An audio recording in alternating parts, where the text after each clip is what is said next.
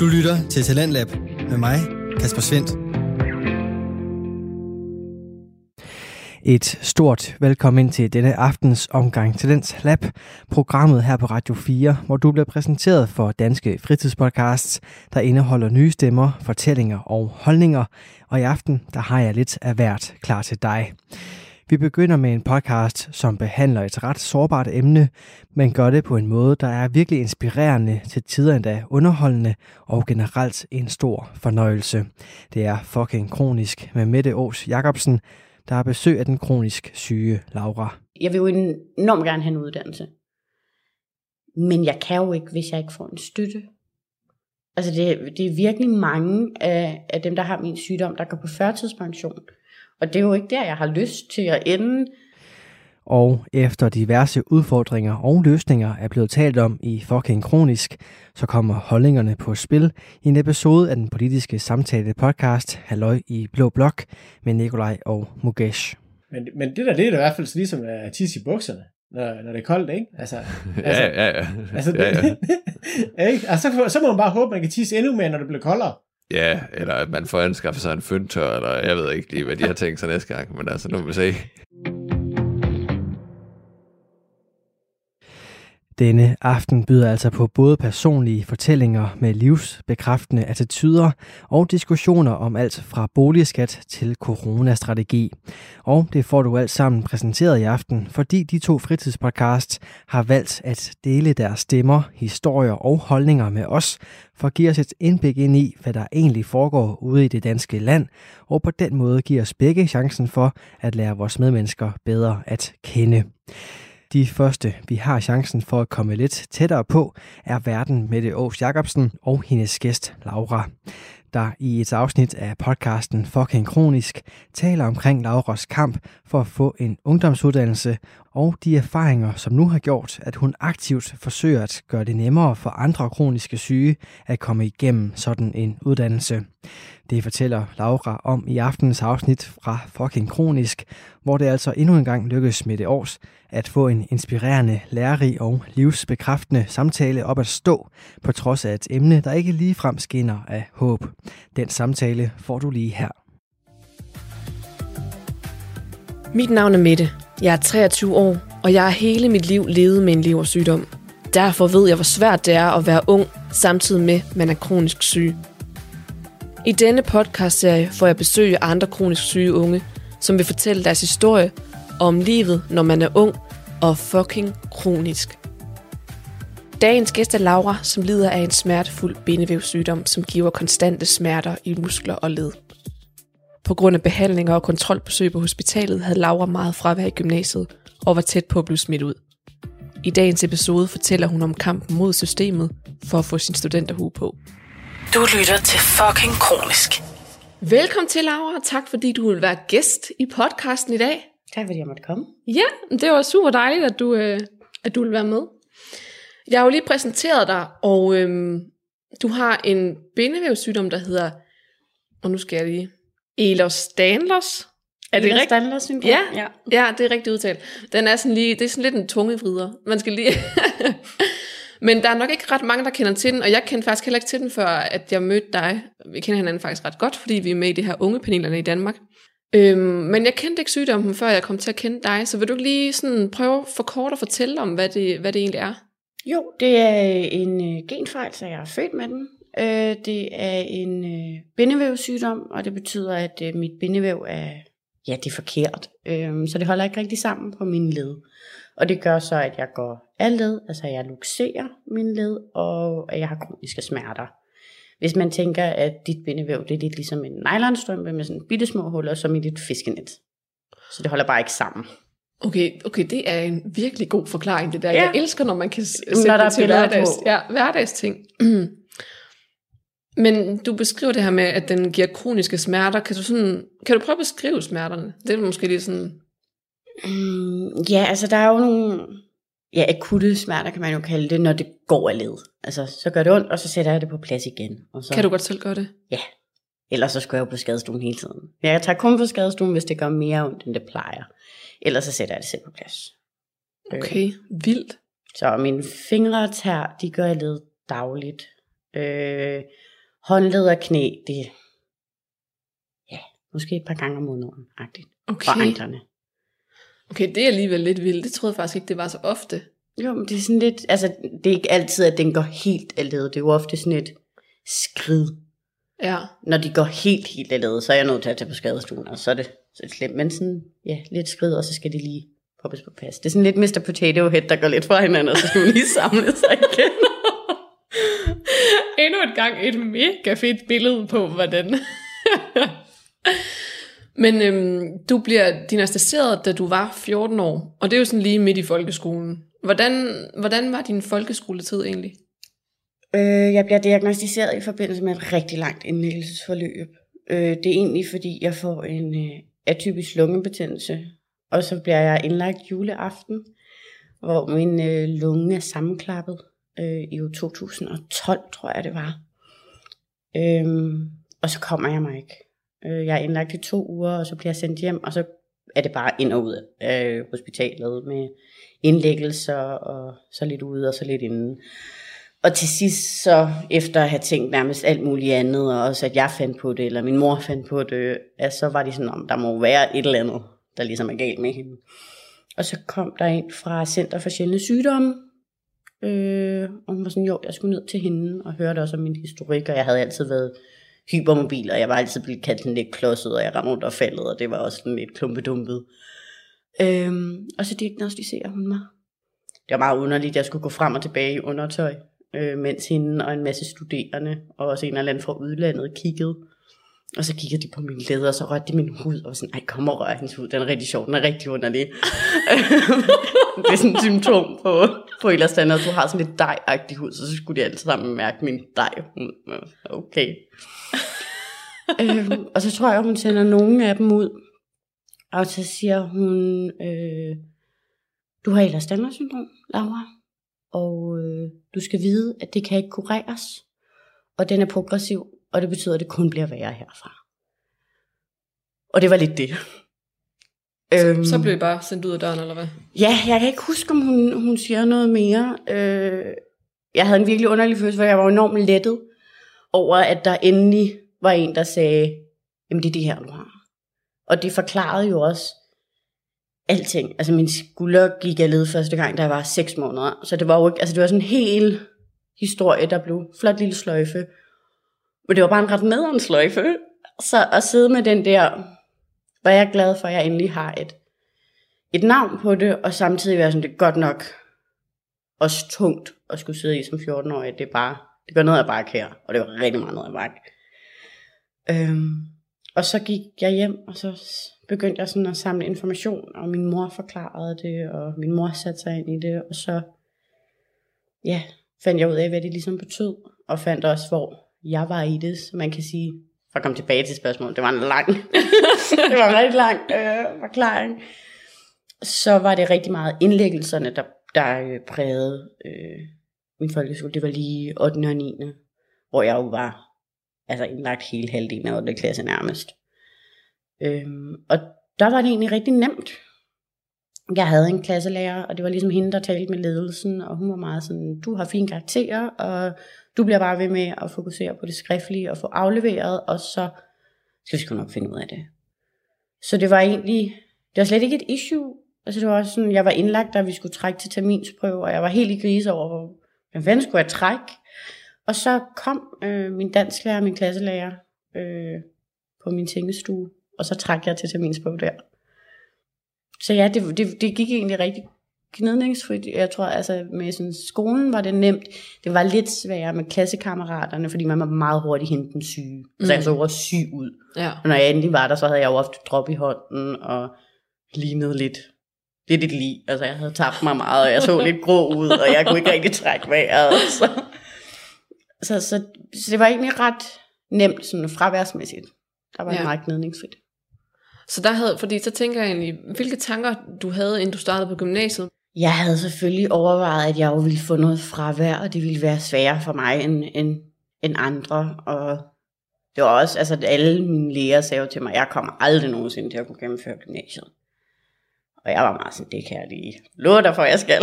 Det var bare Øhm. benzin på bålet, eller hvad? Ja, det var bare sådan endnu mere, nu skal jeg nok bevise, at du tog fejl. Ja. Øhm, Så, så jeg var da forberedt på, at det ville være en udfordring for mig at, at komme igennem det, men jeg havde ikke jeg havde ikke forestillet mig, at skolen ville være sådan en stor modstand. Altså, at det nærmest ville være sådan en stopklods. Sådan en til mor, jeg ligesom skulle igennem. Okay, det du lige fortalte der med folkeskolen, der tænker jeg sådan lidt, jamen, så har du måske slet ikke haft en tanke om, at det kunne blive svært i gymnasiet, men lærerne havde sagt, ja, at det altså, kommer ikke til at ske. Lærerne sagde, det, det kan du ikke klare med din sygdom. Altså, det, det, det kan du ikke. Øhm, så, så det var jo det, der var udfordringen for mig, men jeg havde jo troet, at jeg ville møde en skole, som støttede mig, ligesom jeg blev støttet i 8. og 9. klasse. Øhm, så man kan sige, jeg havde, altså jeg var med på, at det var en uphill battle, men, men jeg havde lidt en, en forventning om, at jeg havde en allieret i min skole, der ligesom kunne, kunne støtte mig til at få den, Ja, den her hue, som jeg meget enormt gerne ville have. ja, Øh, og jeg vil enormt gerne gøre det på tre år. Der er mange øh, kronikere, der tager øh, gymnasiet på fire år. Jeg vil bare enormt gerne have den samme klasse hele vejen igennem og gøre det på, på den samme måde som alle de andre. ja. Så starter du i første G. Hvordan, hvordan går starten egentlig? Ja, øhm, altså man kan sige, at jeg, jeg, har, jeg skal have en specialstol og en specialbord øh, på min skole, for det gør, at jeg kan, jeg kan sidde ned længere. Øh, og jeg havde, jeg tror allerede, jeg havde bevilling med første dag. Øhm, og meget sådan, "Jamen, det her, det var det, jeg skulle, og jeg tror, jeg gik, ja, det, var, det må have været min studievejleder. Jeg gav hende det hele, og var sådan, så skal du gøre det, for man skal ansøge øh, igennem skolen, når det er til skolen. Det er sådan helt, ja, sådan fungerer det. og, øh, og jeg fik først de møbler i 2G. For Okay, det, så det er et helt år for sent. det kunne hun ikke finde ud af. Øh, og hun blev ved med at bare sende det afsted til alle mulige, som det ikke skulle sendes afsted til. Og jeg talte med SPS-styrelsen, som er dem, der ligesom står for alt det her. Og de var sådan, altså vi har ikke modtaget den, din ansøgning, og når den kommer, skal vi selvfølgelig nok nu, har vi ligesom godt forstået, det har været et lidt længere forløb, og det, ja, det kunne hun ikke finde ud af. Øhm, og, og det er jo ikke, fordi hun ikke har ville, men hun har bare ikke vidst noget om det. Nej, for hun har måske ikke siddet i den situation før. Det vil jeg gætte på, øhm, men, men det gjorde jo at allerede, allerede der, så er jeg sådan lidt, oh, okay, det har de ikke styr på. Og, Der var allerede bum på vejen, inden du nærmest var startet. Ja, øh, jeg får så også byttet studievejleder øh, bagefter, fordi det vi ligesom kom så skævt ind på hinanden, og så skulle vi ligesom starte forfra. Og det, men, men jeg kan jo med den sygdom, jeg har, blive fritaget for idræt. Øh, og der er mange, der tror, at så skal man have et øh, andet fag i stedet for. Og det behøver man ikke. Der er sådan en paragraf. Øh, og det troede de ikke på på min skole. Det var liv og løgn. Så jeg måtte komme med sådan udprintet øh, med den der paragraf. og var sådan, værsgo, det kan jeg love dig for.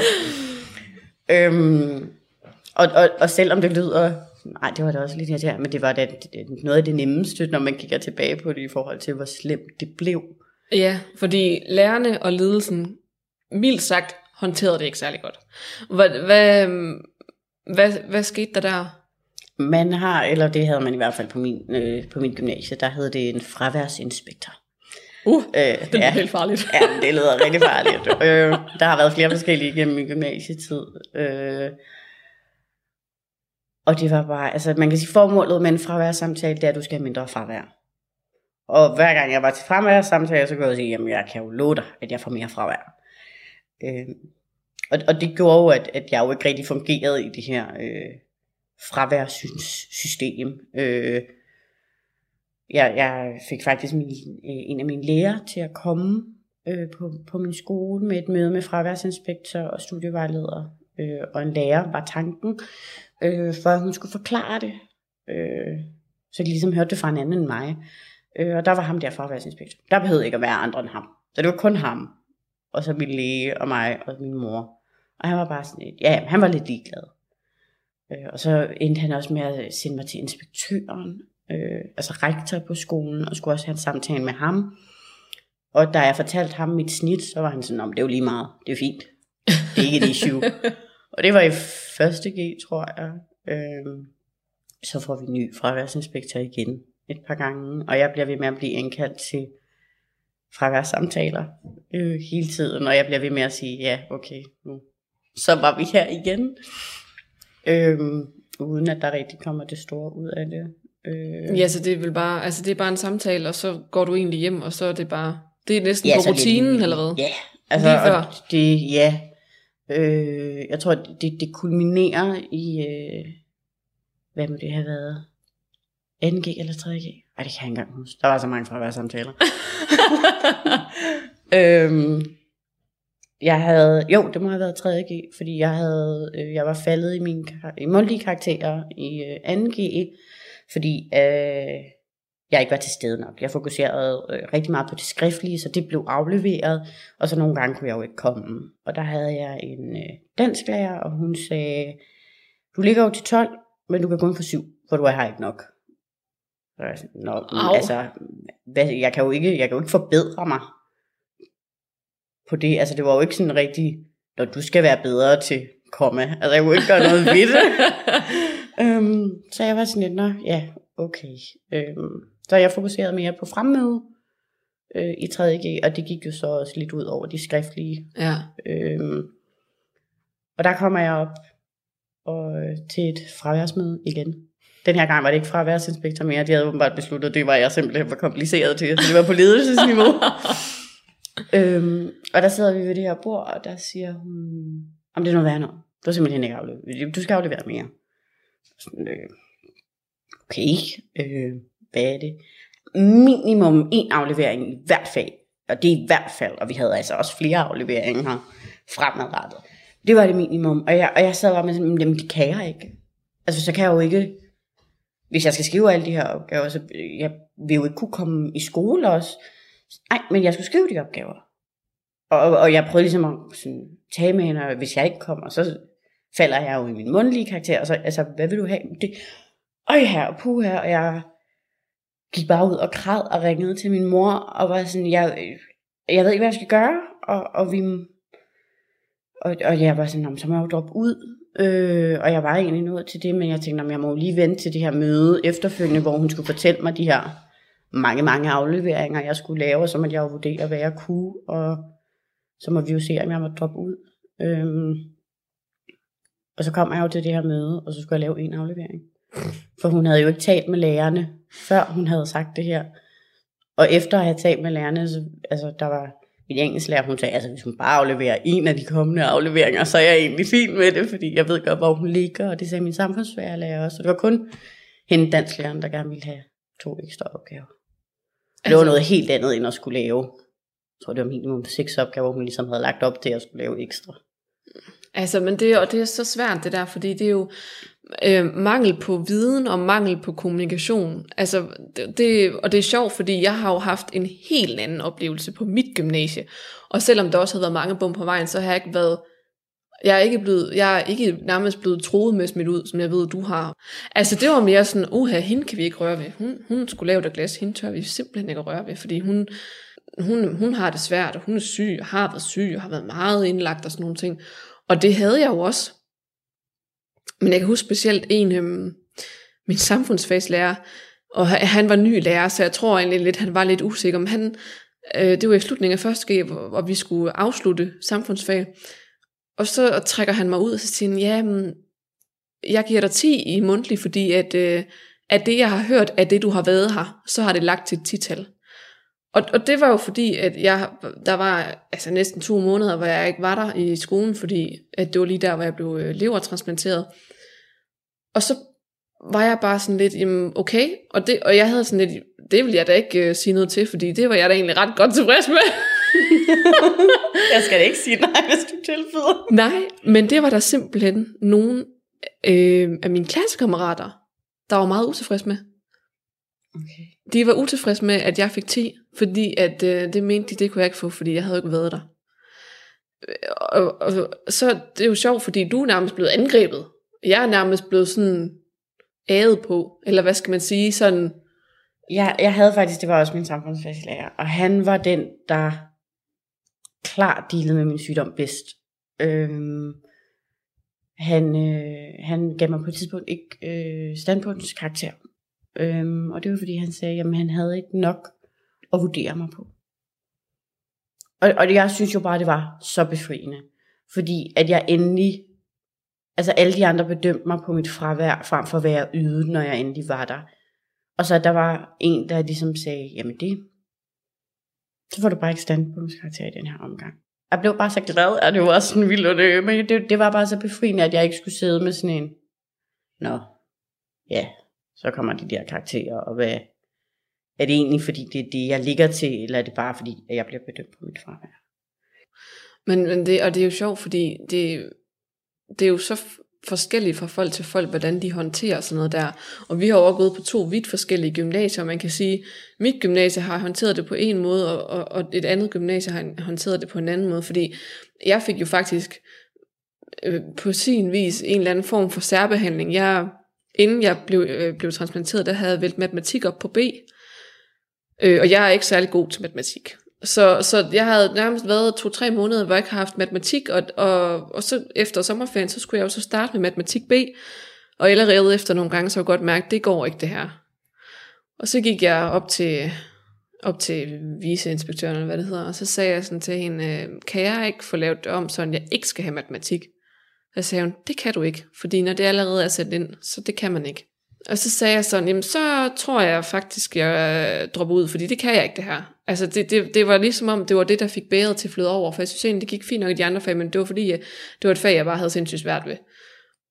Men så lige pludselig, så ringede hun jo både til den ene og den anden, og det er lige før, jeg tror nogle gange, at hun har haft den personlige undervisningsminister i røret, fordi at hun, hun kunne trylle på en eller anden måde, og hun sagde, at det her det er aldrig blevet gjort før, og det kommer heller aldrig til at ske igen, men på grund af din særlige situation, så øh, skal du selvfølgelig have lov til det, fordi det, vi kan godt se, at det, det kommer ikke til at gå det her. Og jeg sagde jo direkte til hende, hvis, hvis det ikke går det her, så dropper jeg ud, fordi det kan jeg simpelthen ikke. Og det endte med, at jeg fik slettet matematik B fra mit schema, og jeg fik et, øh, et ekstra C-fag i stedet for. Hvilket også var en total befrielse øh, for mig. Så, så man kan sige, at jeg har jo håndteret det på vidt forskellige måder. Men jeg tror også, der ligger noget, altså udover at have forskellige tilgange fra gymnasie til gymnasie, så tror jeg også, der ligger noget med, hvilken type sygdom det er. Ja, Fordi mit indtryk er, at sådan akut opstående sygdomme, det er en helt anden ting. Men, men de der kroniske, hvor at de ligesom ikke rigtig forstår, at det ikke bliver bedre. Man kan sige, nogle gange i starten, der var der da lidt mere forståelse, og der var lidt mere sådan, om, så kan du godt få en udskydelse til den aflevering. Og så, jeg tror, jeg ved ikke bagefter, om de tænker, hun bliver jo ikke bedre. Altså, hvad skal vi så gøre? hun bliver bare ved med at være sådan lidt skravlet i det. Øhm, så, så, så det tror jeg også har gjort noget. Jeg kan huske på et tidspunkt, hvor jeg, øh, jeg blev, øh, jeg fik en lungebetændelse eller et eller andet. Og var jo, så havde jeg fravær, jeg var jo rigtig, rigtig syg. Og der kom jeg jo op til sådan en fraværssamtale, og jeg tænkte, så kører møllen igen. og det var bare noget helt andet, for det var sådan, om du har haft lungebetændelse? Ej, hvor frygteligt. Ej, det var det også forfærdeligt. Ej, det skulle jeg slet ikke tænke på. Det kunne huske ikke. Og jeg, og jeg sad bare var sådan helt... Altså den lungebetændelse, jeg havde, var jo intet imod, når jeg har den værste periode i min sygdom. Men det var bare så tydeligt, at for dem, så var det jo 20 gange værre. Det var jo det her ak- ak- akutte, sådan, puha, det, det var godt nok slemt, men nu er det så også overstået igen, så det var fint. ja. Men, men min sådan, kroniske sygdom, som jo er også alvorlig, men, men det var sådan, ja, kunne du ikke blive rask nu? Ja. Altså, så, Men, det, altså nu, men jeg ved ikke, om det har noget at gøre med, fordi jeg kendte jo ikke til den her sygdom, før jeg, før jeg mødte dig, men det er jo også, i og med, at det er en meget sjælden sygdom, og lægerne nærmest ikke engang kunne finde ud af, hvad det var, du fejlede, at, at når, det er så, når det er så sjældent, at folk så måske, om når, jeg, når jeg ikke kan sætte en label på, jeg ikke ved, hvad det er. Fordi jeg, der er heller ikke nogen, der aner en skid om den kroniske sygdom, som jeg er født med, men det der med, at jeg havde brug for et nyt organ, og jeg fik et nyt organ, det ved folk alligevel godt, hvad er. Og så tror jeg ligesom, at, at som du siger, at der var jeg jo også indlagt i rigtig længe, og man kunne ligesom også se på mig, at jeg, jeg er som også meget afpillet ud. Øhm, og ligesom at du kunne sætte en label på, okay, det er det her, der er sket. At så tror jeg måske, der var en eller anden form for forståelse det tror jeg også bestemt, at der er også noget med det der, om man, om man kan se det eller ej. Mm. Og min er usynlig, så du kan overhovedet ikke se det. Ja. Ja. Og, og også det der med, det var, jeg kan da også godt forstå, det er svært, at nogle dage kan jeg komme og gå nogenlunde normalt, og så dagen efter, så går jeg med krykker og ligner Quasimodo. Altså det er sådan meget så ud af, Ja. ja. og, det, og det kan jeg også godt forstå, men, men jeg synes jo også, at jeg, at jeg gjorde ting også for det. Altså jeg skrev et brev til lærerne, øh, som jeg tror min studievejleder opfordrede mig til, om sådan, hvad min sygdom var. Jeg synes, det var vildt ubehageligt, fordi normalt i hverdagen, så, man sådan, så slår man det lidt hen, og man slår det lidt væk, og sådan, hvordan har du det? Jeg har det fint, og altså bare videre. Og så skulle skrive det på papir, og det lyder virkelig skidt på papir. Mm. Altså sådan en kronisk sygdom, der er progressiv. Altså det lyder bare som sådan dommedag på papir. Ja. Men jeg fik ligesom skrevet det, og jeg synes, jeg fik skrevet det på en, på en god måde, og sådan en hej lærer til dem alle sammen. Og det var, jeg tror, det var faktisk kun ham der, samfundsvægslæreren, der skrev tilbage, tak, det var, det var sgu fedt at lige få det på plads. Nå, så der er slet ikke nogen respons fra de andre. Nej, Ej, det er da mærkeligt. så man kan sige, jeg, jeg, jeg, jeg prøvede jo, og det, og, det, og det er jo også det, jeg vil, jeg vil jo enormt gerne have en uddannelse. Men jeg kan jo ikke, hvis jeg ikke får en støtte. Altså det, det er virkelig mange af, af dem, der har min sygdom, der går på førtidspension. Og det er jo ikke der, jeg har lyst til at ende. Men det gør det jo også svært, når, når det skal være sådan en kamp at kunne komme igennem uddannelsessystemet. Du lytter til Radio 4. Du er skruet ind på programmet Talents Lab, hvor jeg i aften kan præsentere dig for to afsnit fra Danske Fritidspodcasts. Her først er det fra Fucking Kronisk med verden Mette Aas Jacobsen, som taler med gæsten Laura, der er kronisk syg, omkring hendes kamp for uddannelse. Det afsnit vender vi tilbage til her. Men det gør det jo også svært, når, når det skal være sådan en kamp at kunne komme igennem uddannelsessystemet. Ja, så kan man jo godt forstå, hvorfor der er mange, der giver op. Ja, også at, at du bliver jo også nogle gange tvunget til at skulle vælge imellem din sygdom eller din uddannelse. Ja. Fordi man kan sige, ja, når jeg har mine smertedage, så kunne jeg ikke komme, men der var jo også øh, konsultationer på hospitalet. Det får man jo også fravær for. Så, så det, det talte jo også med, og det gjorde jo også, at, at der var, hvad kan man sige, mindre fravær at kunne bruge på at have det rigtig dårligt. Mm. At, at det var ligesom en, om skal jeg passe min sygdom, eller skal jeg passe min uddannelse? Ja. Og det er jo ja, noget af dilemma, altså fordi, hvad, ja, hvad er vigtigst? Ja, for man kan jo ikke gøre alt hele hjertet, og man kan også sige, at hvis ikke man, hvis ikke man passer sig sygdom, så bliver, det, så bliver det måske værre, og så kan du endnu mindre passe din uddannelse også. Så det er jo ligesom en ond cirkel. Ja, det, det er det, og det, ja. Altså også, at man skal tvinges ud i det. Jeg ventede der også med, jeg er også rigtig allergisk, og jeg er blevet tilbudt en behandling, der kan gøre det bedre. Og der skal man komme en gang om ugen i et vis antal måneder, og bagefter skal man komme hver anden måned. Og det ventede jeg med til mit sabbatår. Fordi så tænkte jeg, "Nå, men der kunne jeg godt opstarte det, uden at jeg havde sådan en sur fraværsinspektør i hælene, som bare jagtede mig afsted, mens jeg ligesom skulle løbe fra ham, inden han, inden Ja. jeg ligesom blev fanget, og så faldt hammeren. Ja. Men det er jo også, altså det er jo også frygteligt, at man skal tænke det sådan, at åh oh nej, jeg er nødt til at vente med min behandling et, et tre år, fordi at der er en eller anden hårdnakket gammel fraværsinspektør, der sidder med, øh, som ligner mand med len, som bare venter på, at man træder forkert, og så bare vil hakke en ned. Og de var jo også forskellige. Jeg tror, jeg havde fire eller fem igennem gymnasiet, så der var virkelig... Og de øh, håndterede det alle sammen på samme måde. De har håndteret det alle sammen lidt forskelligt. Øhm, da det kom helt op på ledelsesniveau, det var øh, hende, hvor det var alle opgaverne, og den første var heller ikke så god. Så var der en, hun tror bare lidt, hun glemte mig. Øh, Hvis jeg skal være helt ærlig. Jeg tror bare, hun det magter jeg ikke. Så var der en anden, hvor han var sådan, det går ikke mening, du skal være her. Altså, sådan, hvorfor skal du være til den her samtale? Ja. Ja, han kunne godt se det absurd i, at jeg var til den her fraværssamtale. Han var der så ikke i så lang tid. Men han, han holdt lige sådan uvidende for dørene i et stykke tid. Ja. Det var meget rart. Øhm, så ja, der var også lidt, lidt forskelligt, men, men endte hele tiden i en fraværssamtale. Og men det, det er, det er så grotesk, at det er, og det er jo fordi, det er jo sådan noget med, som de også nogle gange, man hører andre siger, det der med, at man bliver sat i kasser. Ja. Altså når de ikke kan finde en kasse til en, når de, så, så bliver de sådan helt fabrilske, og så ender det bare med, at de kommer til at tabe en på gulvet, og så, nå, så, ligger, så ligger du der. Jeg tror jo heller ikke, at, de har jo ikke haft dårlige intentioner. Det har jo ikke været, de har jo ikke kigget på mig og tænkt, hende der, hun skal have det hårdt nu. Altså det er helt vi vel? Men, men de har simpelthen ikke vidst, hvad de ellers skulle gøre, fordi der er ikke en, det er det her, vi gør med fravær med kronisk syge unge. Det har man ikke, så, så det er sådan en lidt, øh, finde ud af det selv, som du lidt går hen ad vejen. Øhm, Ja, og man kan også sige, at alle unge er jo forskellige, så du har, det er jo ikke ligesom matematik, at 1 plus 1 giver 2. Altså, du kan ikke sætte et facit under hvert enkelt menneske. Nej, det er også, altså der er der sikkert mange, der gerne vil gøre det på fire år, og det vil jeg slet ikke. Øhm, og, og der, man kan sige, der er jo nogle få, der mener, at man kan, altså, man kan få ekstra undervisning, når du har et vis antal fravær, og det bad jeg faktisk om i matematik også. Og så kiggede de på det, og så tilbød de mig det i spansk, og jeg taler flydende spansk.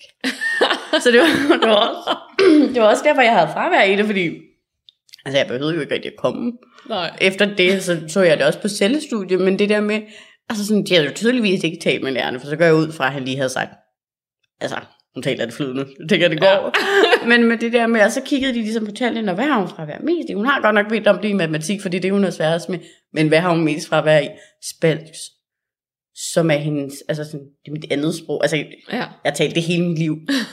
jeg tror godt, jeg kan følge med i spansk A, som er et begyndersprog. Altså, Ja, men det er der, altså ja, så bliver det igen den der med, at man skal sætte sin kasse. Og man tænker lige i systemet, det kan, det, når det er det her systemet siger, så er det det her, vi gør. I stedet for lige nogle gange at tænke en selvstændig tanke. det var, det var ikke så.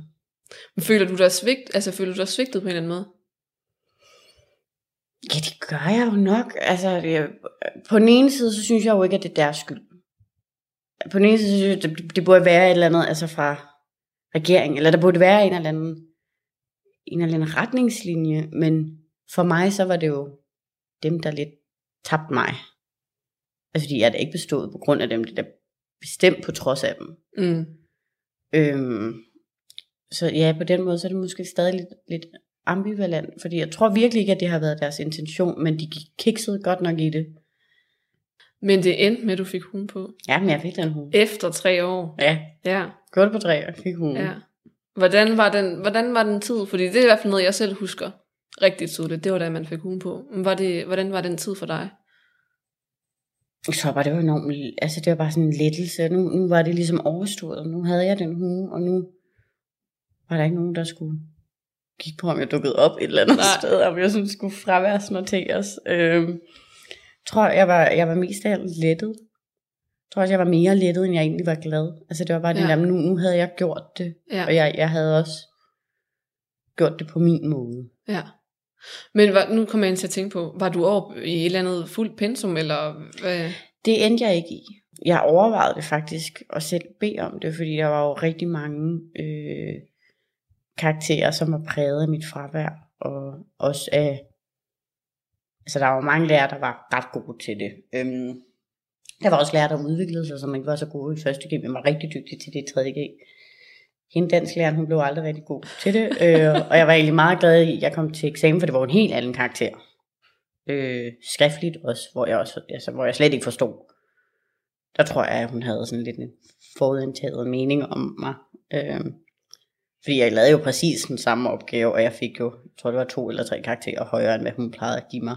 Hun havde ligesom sat dig over i et hjørne. Ja, nu Agtigt. skulle jeg bare blive dernede. Ja. altså, øhm, jeg, er meget, jeg tror, jeg er meget glad for, at jeg ikke tog fuld pensum, for det var også noget af en mundfuld. Men, ja. men jeg overvejede det faktisk, fordi at, at jeg havde følt, jeg, jeg følte mig uretfærdigt behandlet Mm. på nogle punkter. Det var jo også, jeg tror også, det der gjorde, at jeg ikke valgte, det var, at der var rigtig mange, hvor at det havde udviklet sig til det bedre, og jeg ikke på samme måde blev bedømt, baseret på mit fravær. Ja. Øhm, så nej, jeg blev ikke, jeg kom ikke ud øh, helt derud, hvor jeg var nødt til det.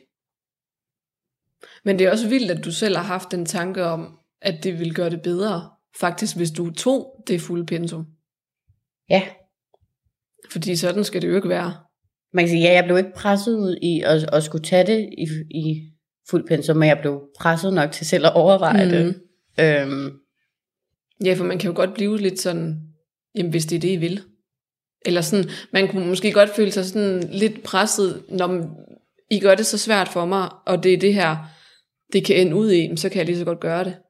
Ja, ja. Jeg, jeg tror også, det var den der hele tiden en uvidshed om det, fordi de var heller aldrig helt klare i mailet. Jeg tror ikke, de turde sige, jamen hvis du når det her, så skal du det her. Og, og måske det egentlig havde været meget rart. Fordi at det var lidt sådan hele tiden overhængende trussel frem for, jeg bare vidste, Nå men, hvis det her sker, så skal det her ske. Ja, det var nærmest nemmere, hvis du bare havde vidst på forhånd, det er det, jeg skal, fordi så kunne du ligesom forberede dig på det. Ja, altså hvis de havde sagt, "Nå, men du når denne her xx procent, så er det her, der sker. Ja. Og det kan jo godt, og det er jo også det der med at være forskellig. Der er sikkert nogle andre, der vil have det på en helt anden måde. Men det var den der konstante uvidshed, hver gang jeg skulle til en fraværsamtale. Smider de mig ud nu, eller skal jeg op i fuld pensum nu, eller er det en til, hvor det er sådan lidt, øh, lidt sådan gemte, ja, trusler måske sådan lidt gemte, sådan, nu skal du også gøre det bedre, eller nu skal du også lige det her. Jeg sådan, "Nå, okay, at, at for eksempel nu på min videregående uddannelse, jeg havde jo troet, at jeg ikke skulle have fremmedregistrering. De ændrede det så, da jeg kom, og jeg var helt, jeg, var, jeg blev helt bange for det, da jeg hørte, at nu skulle der fremmedregistreres igen, fordi altså, man nærmest havde sådan en, åh oh, nej, altså posttraumatisk fraværssyndrom. Altså, det var virkelig sådan, jeg blev helt sådan, åh oh, oh, nej, men hvis jeg får fravær, så, så, det, så, det, så ryger jeg jo. Ja, Bum, ciao, ciao.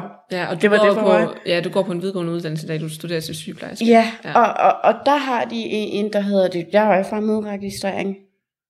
Der er allerede på forhånd sagt, jamen hvis du ikke øh, får nok fremmede i det her fag, så skal du lave den her opgave. Det er det. Jamen, så vidste du også, hvad... Så, så jeg ved jo, at jeg er ikke kommet dertil endnu. Nu er der jo også corona, så der er rigtig meget, der er virtuelt. Men jeg ved lige præcis, hvad der sker, hvis jeg kommer op på et fravær, som ikke er acceptabelt. Og det er egentlig meget rart med en plan måske. Ja, altså jeg ved jo, der er, ikke, der er ikke den der uvidshed, der er ikke den der konstante, jamen er det nu? Er det nu, det går galt? Er det denne her dag, hvor de siger, så er det slut? Ja.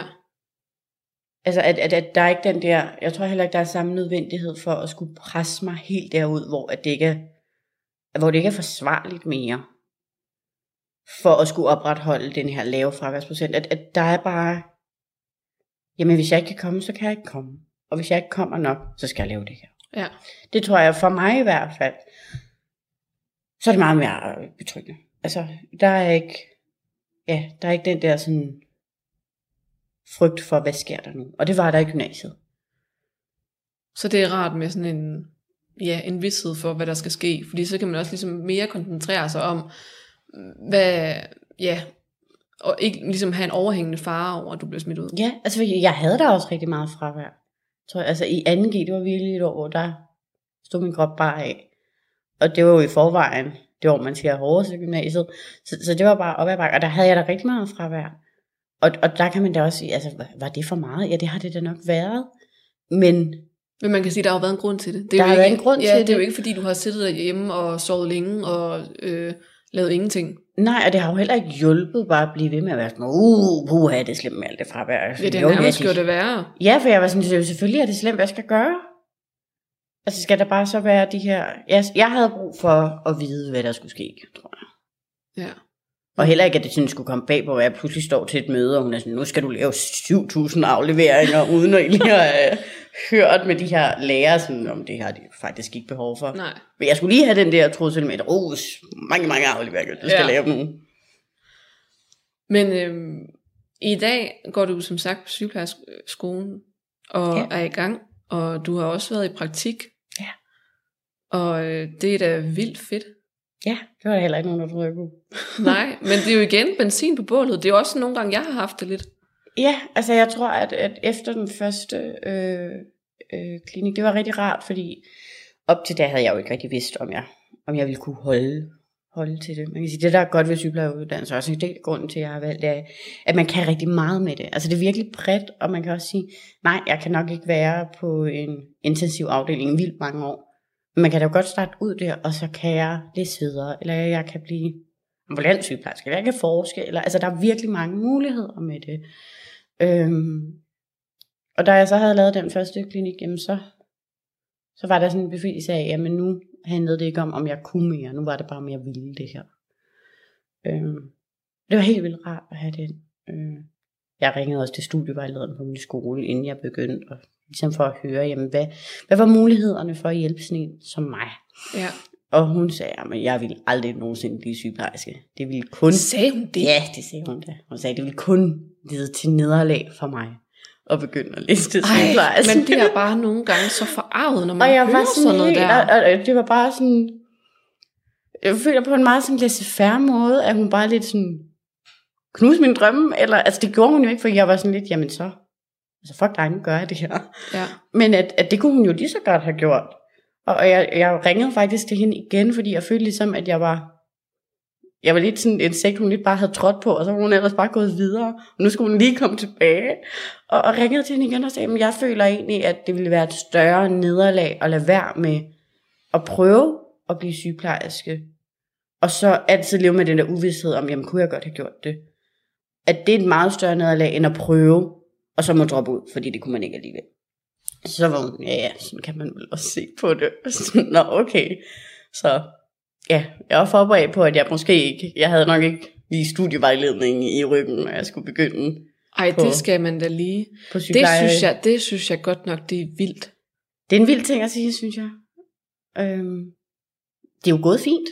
Ja, Altså, det, det går fint, og lærerne er søde. Jeg har holdt mig for hende der studievejlederen, fordi jeg var sådan, ved du hvad, det har jeg simpelthen ikke behov for at skulle, øh, skulle deal med. Men øh, ja, så er det kommet igennem det, og jeg er et sted, som jeg, jeg rigtig godt kan lide, og jeg er også et sted, som, som jeg aldrig havde været, hvis jeg havde lyttet til alt det, som folk havde sagt. Altså læger og ledelser på skoler og dumme studievejledere. Altså. Ja. Men det er jo det der, det er jo det, jeg synes, der er så farligt, fordi nok så er der nogen, der får den der, det er benzin på bålet, så skal jeg fandme vise. Men der er jo også nogen, der bare bliver knækket af det. Så det er jo sindssygt farligt, at det er sådan, en, det er sådan systemet er, fordi det, som sagt, så har du sagt lige, øh, at, at det tit, man tit bliver førtidspensionist, hvis man har din sygdom. Og det er da klart, at, at man måske bare kan finde på at give op, så. Altså, fordi hvis, skal man hele tiden får de der dunk i hovedet, hvis jeg skal være helt ærlig, så havde det jo været meget nemmere for mig at blive førtidspensionist. ja, Altså den kamp, jeg har skulle tage for at... Skulle det, altså det er da heldigt, at jeg er en, som sådan, Nå, så skal jeg nok bevise det. Altså jeg er stedig nok til at, at sige, "Nå, så er det den vej, jeg skal. Men det ville jo have været meget nemmere for mig at give op. Og det var jo også det, jeg nogle gange følte, der blev lagt op til, at, at sådan, jamen så må jeg blive førtidspensionist. Og så må jeg jo sige, "Nå, så, så vandt de. Ja. Men shit, mand, det, det, jamen, jeg synes, det er så vildt, at det bliver håndteret på den måde. Ja. Og man kan få den tanke, at nej, det er bare nemmere at blive førtidspensionist, for det er jo ikke sådan, det skal være. Fordi jeg ved, nu kender jeg jo dig, og jeg ved jo, at du vil gerne vil arbejde. Det er jo ikke, fordi du ikke vil. Ja, altså ja. Det, og det var jo egentlig også, jeg ville jo faktisk gerne være sygeplejerske, inden jeg fik min diagnose. Det var jo egentlig, det var, når man spurgte mig, lille, ja, 8-årig mig, så jeg sådan, nej, jeg skal være sygeplejerske. Og så fik jeg min diagnose, og så fik jeg ved, at det blev jeg aldrig. Og, jeg sådan, no. og så pakkede jeg det jo faktisk væk, og accepterede, at det, det, det ville jeg aldrig blive. Og de, de, alle de der læger og sygeplejersker, de sagde, at det var godt nok heldigt, at jeg var klog, for det var jo det eneste, jeg havde. Øhm, og jeg tror også for mig på, på, på det tidspunkt som 14 år, så, så blev det også lidt en sådan, om hvis jeg ikke er klog, så er jeg vel egentlig ikke noget. Altså det var lidt den sammensætning, ja. jeg lavede i mit hoved. Og så endte jeg så her, hvor jeg skulle søge ind, og jeg var egentlig kommet ud med et okay snit, på, trods af det her fravær, så jeg kunne godt vælge imellem sådan en, en hel del. Og så var jeg sådan, Nå, hvad for en akademisk kælder skal jeg sidde i? altså, det var virkelig det, jeg sad og tænkte, Nå, hvad for noget? For det havde de jo sagt til mig, jeg skulle, jeg skulle jo være akademisk. Oh, og sad og følte egentlig lidt, det var sådan pest eller kolera. Og så sådan, nøj, at det kan jeg vel godt. Hold kæft, mand. Og så tror jeg, det er to- to eller tre dage, inden man skal søge. Og jeg har ikke søgt, øh, og sidder med sådan en, Nå, nu må jeg vel bare vælge et eller andet, og så være stok med det. Og så tror jeg, jeg nævner i sådan en forbifarten til min mor, sådan, ja, jeg vil jo nok rigtig gerne være sygeplejerske. Og hun havde også altid været sådan, nej, det skal du ikke. Hun er også selv sygeplejerske, så hun ved jo også godt, hvad for nogle forhold det er. Men så der jeg alligevel sådan fortalt hende, hvorfor det egentlig var, jeg vi gerne ville det her, at jeg kunne rigtig meget med det, så syg ind. Og, og, og vi blev jo også enige om, sådan, jamen, det værste, der kan ske, det er, at jeg dropper ud. Og det kan jeg så godt leve med. Så har jeg prøvet det, og så kunne jeg finde noget akademisk, jeg godt kunne, kunne være i, eller leve i at blive en eller anden kedelig forsker, der sidder i en kælder og kigger på et eller andet. Men at, at, at jeg faktisk, man kan sige, på trods af, at jeg stadig er sådan, åh, brændt på bålet, at jeg faktisk lyttede til dem, da de sagde, det bliver du aldrig. Og så sagde jeg, okay, men det, det bliver jeg aldrig. Ja, man bliver næsten helt målløs over det, fordi at, at sådan skal det jo ikke være. Men øhm, ja, men der er 100% sikre andre derude, som har ikke haft lige præcis samme oplevelse, men i hvert fald har haft noget af det samme Det er, oplevelser. det er et rigtig stort problem, og, og, og, og det kræver også, at der sker noget, altså og på, på politisk plan også, at der ligesom kommer en kasse Ja, eller en retningslinje, hvor at man, når man sidder som skoleledelse og studievejleder og sidder med, altså hvad skal jeg gøre med den her unge kroniske syge, at så er der en, jamen det er det her, du kan gøre. ja. Øhm, Ja, hvad er der muligheder for at Ja. hjælpe? altså at, at arbejde hen mod det. Det er også det, vi, vi prøver på i altså unge panelerne Ja. og unge panelerne i Danmark, og jeg har jo også været med i hele det der sådan fravær, og hvad skal vi gøre ved det? Øhm, og finde en måde, og jeg tror også, det er vejen at gå. Men det er godt nok en lang vej. Ja, det er en mega lang vej. Du lytter til fucking kronisk. Jeg har jo øh, et citat med fra den kære Peter Myggen. Ja. Kom med det. Ja. Han fik en lort og gjorde det til en gave. Og det er jo øh, sådan et lille øh, indspark, jeg har med for ligesom at, at det ikke skal være død og ødelæggelse det hele. Ikke fordi det har været det i det her afsnit. Men øh, og ligesom høre, hvad er, det, hvad er det bedste ved din sygdom? Eller hvad, hvad, har, du ligesom, hvad har du ligesom taget med dig? Uha, det var noget af et spørgsmål. Øhm, Ja. Jeg tror egentlig noget af det er det der med at kunne, kunne bruge min erfaring. Altså min sygdom har virkelig meget magt over mig, kan man sige. Altså hvis min sygdom siger stop, så må jeg jo sige, nå okay, så, ja. så må vi jo stoppe. Så, så det der med, at de erfaringer, jeg har med min sygdom, det er mit eget valg, hvad jeg vælger at bruge dem til. Altså kan jeg vælge at ja, sidde og være med i et podcast sammen med dig, eller være i unge panelerne, eller gøre sygehusvæsenet bedre for de unge, eller prøve at ændre på det her fraværssystem. At, at det tror jeg egentlig er, ja, at, at det bedste ved min sygdom måske, at det, det giver mig den her mulighed. Ja, det er måske ikke det bedste ved min sygdom, men det er i hvert fald det bedste, der er kommet af min sygdom. Ja. Altså de her erfaringer, det kan jeg bruge til noget. Ja, ja, for at forbedre ting for andre. ja. Ja. Altså at, at den næste kronisk syge unge ikke behøver at skulle gå igennem sådan en fraværshelvede. Ja, som dig. Fordi at det, det må man kunne finde en vej udenom. Ja, det må man virkelig kunne. Så vi kan jo sende en uh, hilsen til undervisningsministeren og uh, opfordre hende til at uh, gå til toppen med det her og prøve at få det ændret. Hun ringer bare, jeg og skal hvis, gerne, øh, ja, jeg skal hvis, gerne hun har, hvis hun har brug for hjælp, så kan hun kontakte ungepanelerne i Danmark. Fordi at uh, de har en super god løsning og en masse eksempler på, hvordan unge de bliver tabt på gulvet. Kronisk syge unge bliver tabt på gulvet af det her kassesystem. Men øh, jeg vil bare sige tusind tak, fordi du vil være med, Laura. Det er også lidt. Ja. Det var helt lidt. Ja. Du har lyttet til fucking kronisk. Ung, forvirret og kronisk syg med Mette Ås. Følg os på Instagram og i din favorit podcast app, så er du den første til at vide, når der er et nyt afsnit ude med historier fra virkelighedens unge, forvirrede og kroniske syge. Du lytter til Talentlab med mig, Kasper Svendt. Og du kan altså allerede nu høre flere afsnit fra podcasten Fucking Kronisk med verden Mette Aarhus Jacobsen. Det kan du gøre inde på diverse podcast-platforme.